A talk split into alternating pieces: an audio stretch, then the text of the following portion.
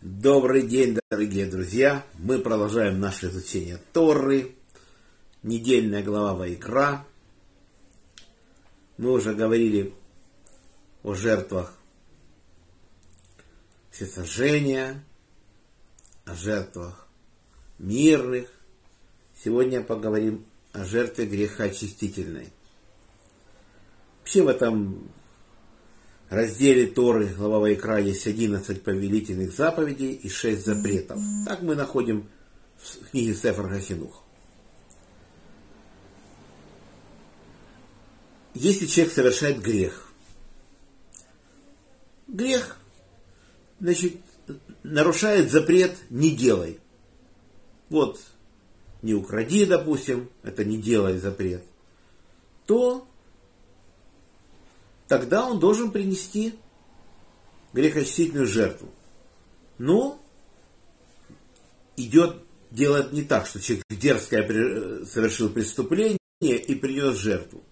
То человек ошибся, ошибся, раскаялся, вернул человеку то, что он украл, идет к Коину, Коин говорит, что надо делать.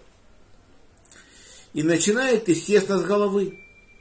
Написано, если первосвященник совершит ошибку, нарушит какую-либо из запретительных заповедей Бога, то он обязан принести грехочистительную жертву быка. Что такое первосвященник? Ну, мало то, что он сам согрешил. Он человек, и понятно, человек он несовершенен, может ошибиться. Но мы же все от него зависим. Он сделал какое-то постановление, и это во вред всем нам то он приносит быка, необычная жертва, совершенно жертва необычная. Он пришел, привел быка, зарезал быка.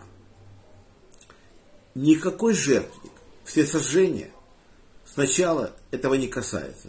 Он взял эту кровь и занес сам храм. Он берет и семь раз брызгает в сторону завеса, отделяющая святилище от святая святых. Один раз вверх, шесть раз вниз. После этого он подходит для, к золотому маленькому жертвеннику, для ароматных воскурений и обмазывает рога жертвенника, возвышение по углам жертвенника, обмазал их. После этого выносит кровь оставшуюся и выливает у основания жертвенника всесожжений во двор медного жертвенника. В желоб специально выливает, кровь уходит. После этого он вынимает жир. Это обе почки, жир, который на них, жир, который над тазом, жир, который над печенью. Отделит он грудопришную преграду от печени. Есть мнение, что частью печени, но есть мнение, что просто отделит и все, печень отдельно сжигается. После этого ничего не свежуется, туша не свежуется, не режется, шкура не остается в храме. Все выносится за стан в чистое место, место, где высыпает пепел. И там сжигает все, с нечистотами, со шкурой, со всем. Никакие коины мясо этой жертвы не едят. Все сжигается. Это удивительно. Обычно жертву грехочистительную коины обязаны есть, чтобы скупить вину народа или человека, который ее принес. Невзирая на то, что даже если козел невкусный, обязан все равно есть. В данном случае нет. И закон Тора говорит, животные, кровь которых внесена в святилище, сжигаются на огне вне стана, вместе выброса пепла. Вот такой закон. После закона о первосвященнике говорится о собрании народа, Сангидрин, высший суд. Если собрание народа ошибется, будет виновна в одной из заповедей, неправильное постановление вынес Сангидрин, когда поняли, нужно приносить жертву грехочистительную. И по такому же закону, как жертва первосвященника, по этому же закону приносит и Сангидрин. То есть быка приводят, режет, После этого кровь заносит в святилище, брызгает семь раз в сторону завесы. После этого обмазывают рога маленького жертвенника золотого, выносит основную кровь, выливает у основания большого жертвенника, вынимает жировые части из туши быка, все вместе с печенью. Значит, жировые части сжигаются, печень и все остальное, что осталось, туша со шкурой сжигается на огне стана, и так искупается грех Сангедрина. Но имеется в виду, опять же мы говорим, о ошибке. Потому что Тора говорит, если человек нарушит дерзко какую-нибудь заповедь, то это не работает. То есть, если человек что-то сделал по ошибке, это одно, а если дерзко нарушил, это совсем другое. То есть, так не искупаются грехи, если дерзко нарушил. Теперь дальше. Дальше идем дальше по верхушкам. Теперь царь. Если глава народа ошибется, совершит ошибку, то он приносит жертву козла. Невзирая, что царь, он уже богатый, может быка, нет. В данном случае Тора говорит козла. Приносит он козла, режет козла, кровью уже обмазывает возвышение по бокам жертвника все сожжения, это рога жертвника, которые во дворе храма медного. После этого сжигают жировые части на огне большого жертвенника, нечистоты, все это вымывается, а вот остальное мясо коины обязаны есть. Не всегда, что это козел, да, невкусное мясо, но чтобы искупить вину царя, будут есть. Вот такой закон. Потом говорит закон, а если кто-то из народа ошибется, то он обязан принести козу. По тому же закону приносит козу, тоже режет козу, кровью обмазывает возвышение по углам жертвника всесожжения во дворе.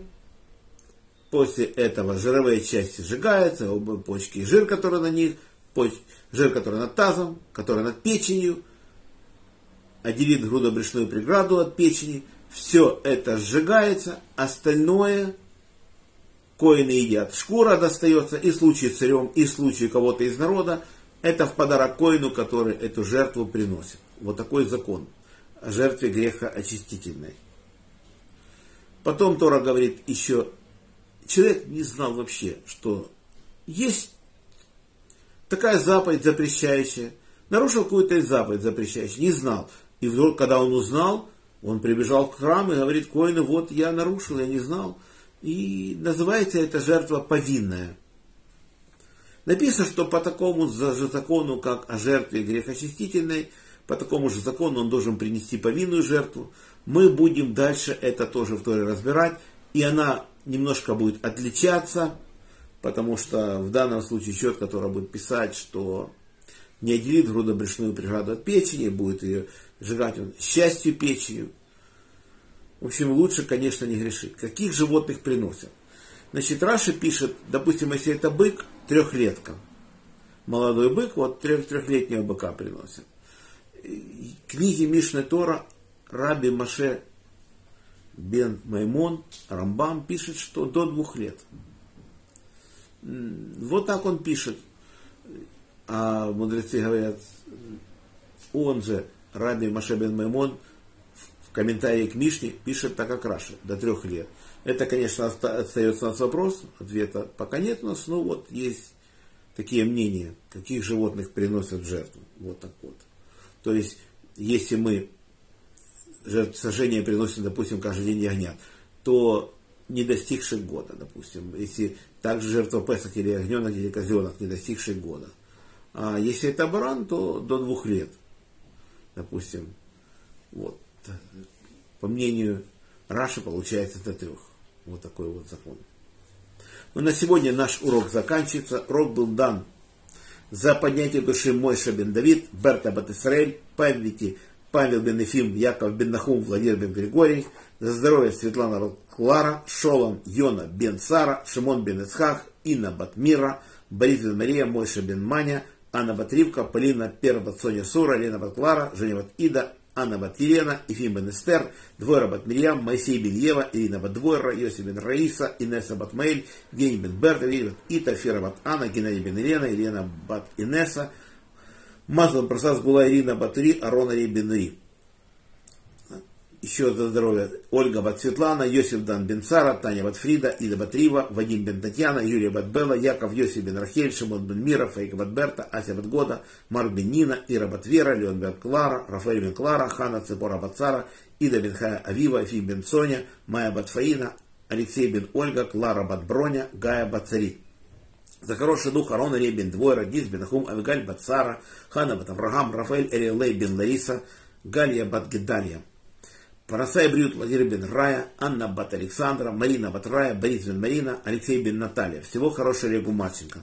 Всем брака, Парнаса Кавана мазал то, что мы это время не грешили, учили Тору. Всем желаю крепчайшего здоровья и пусть срочно закончится страшная война и до следующих встреч. Надеюсь, она состоится завтра в 15 часов. Шалом.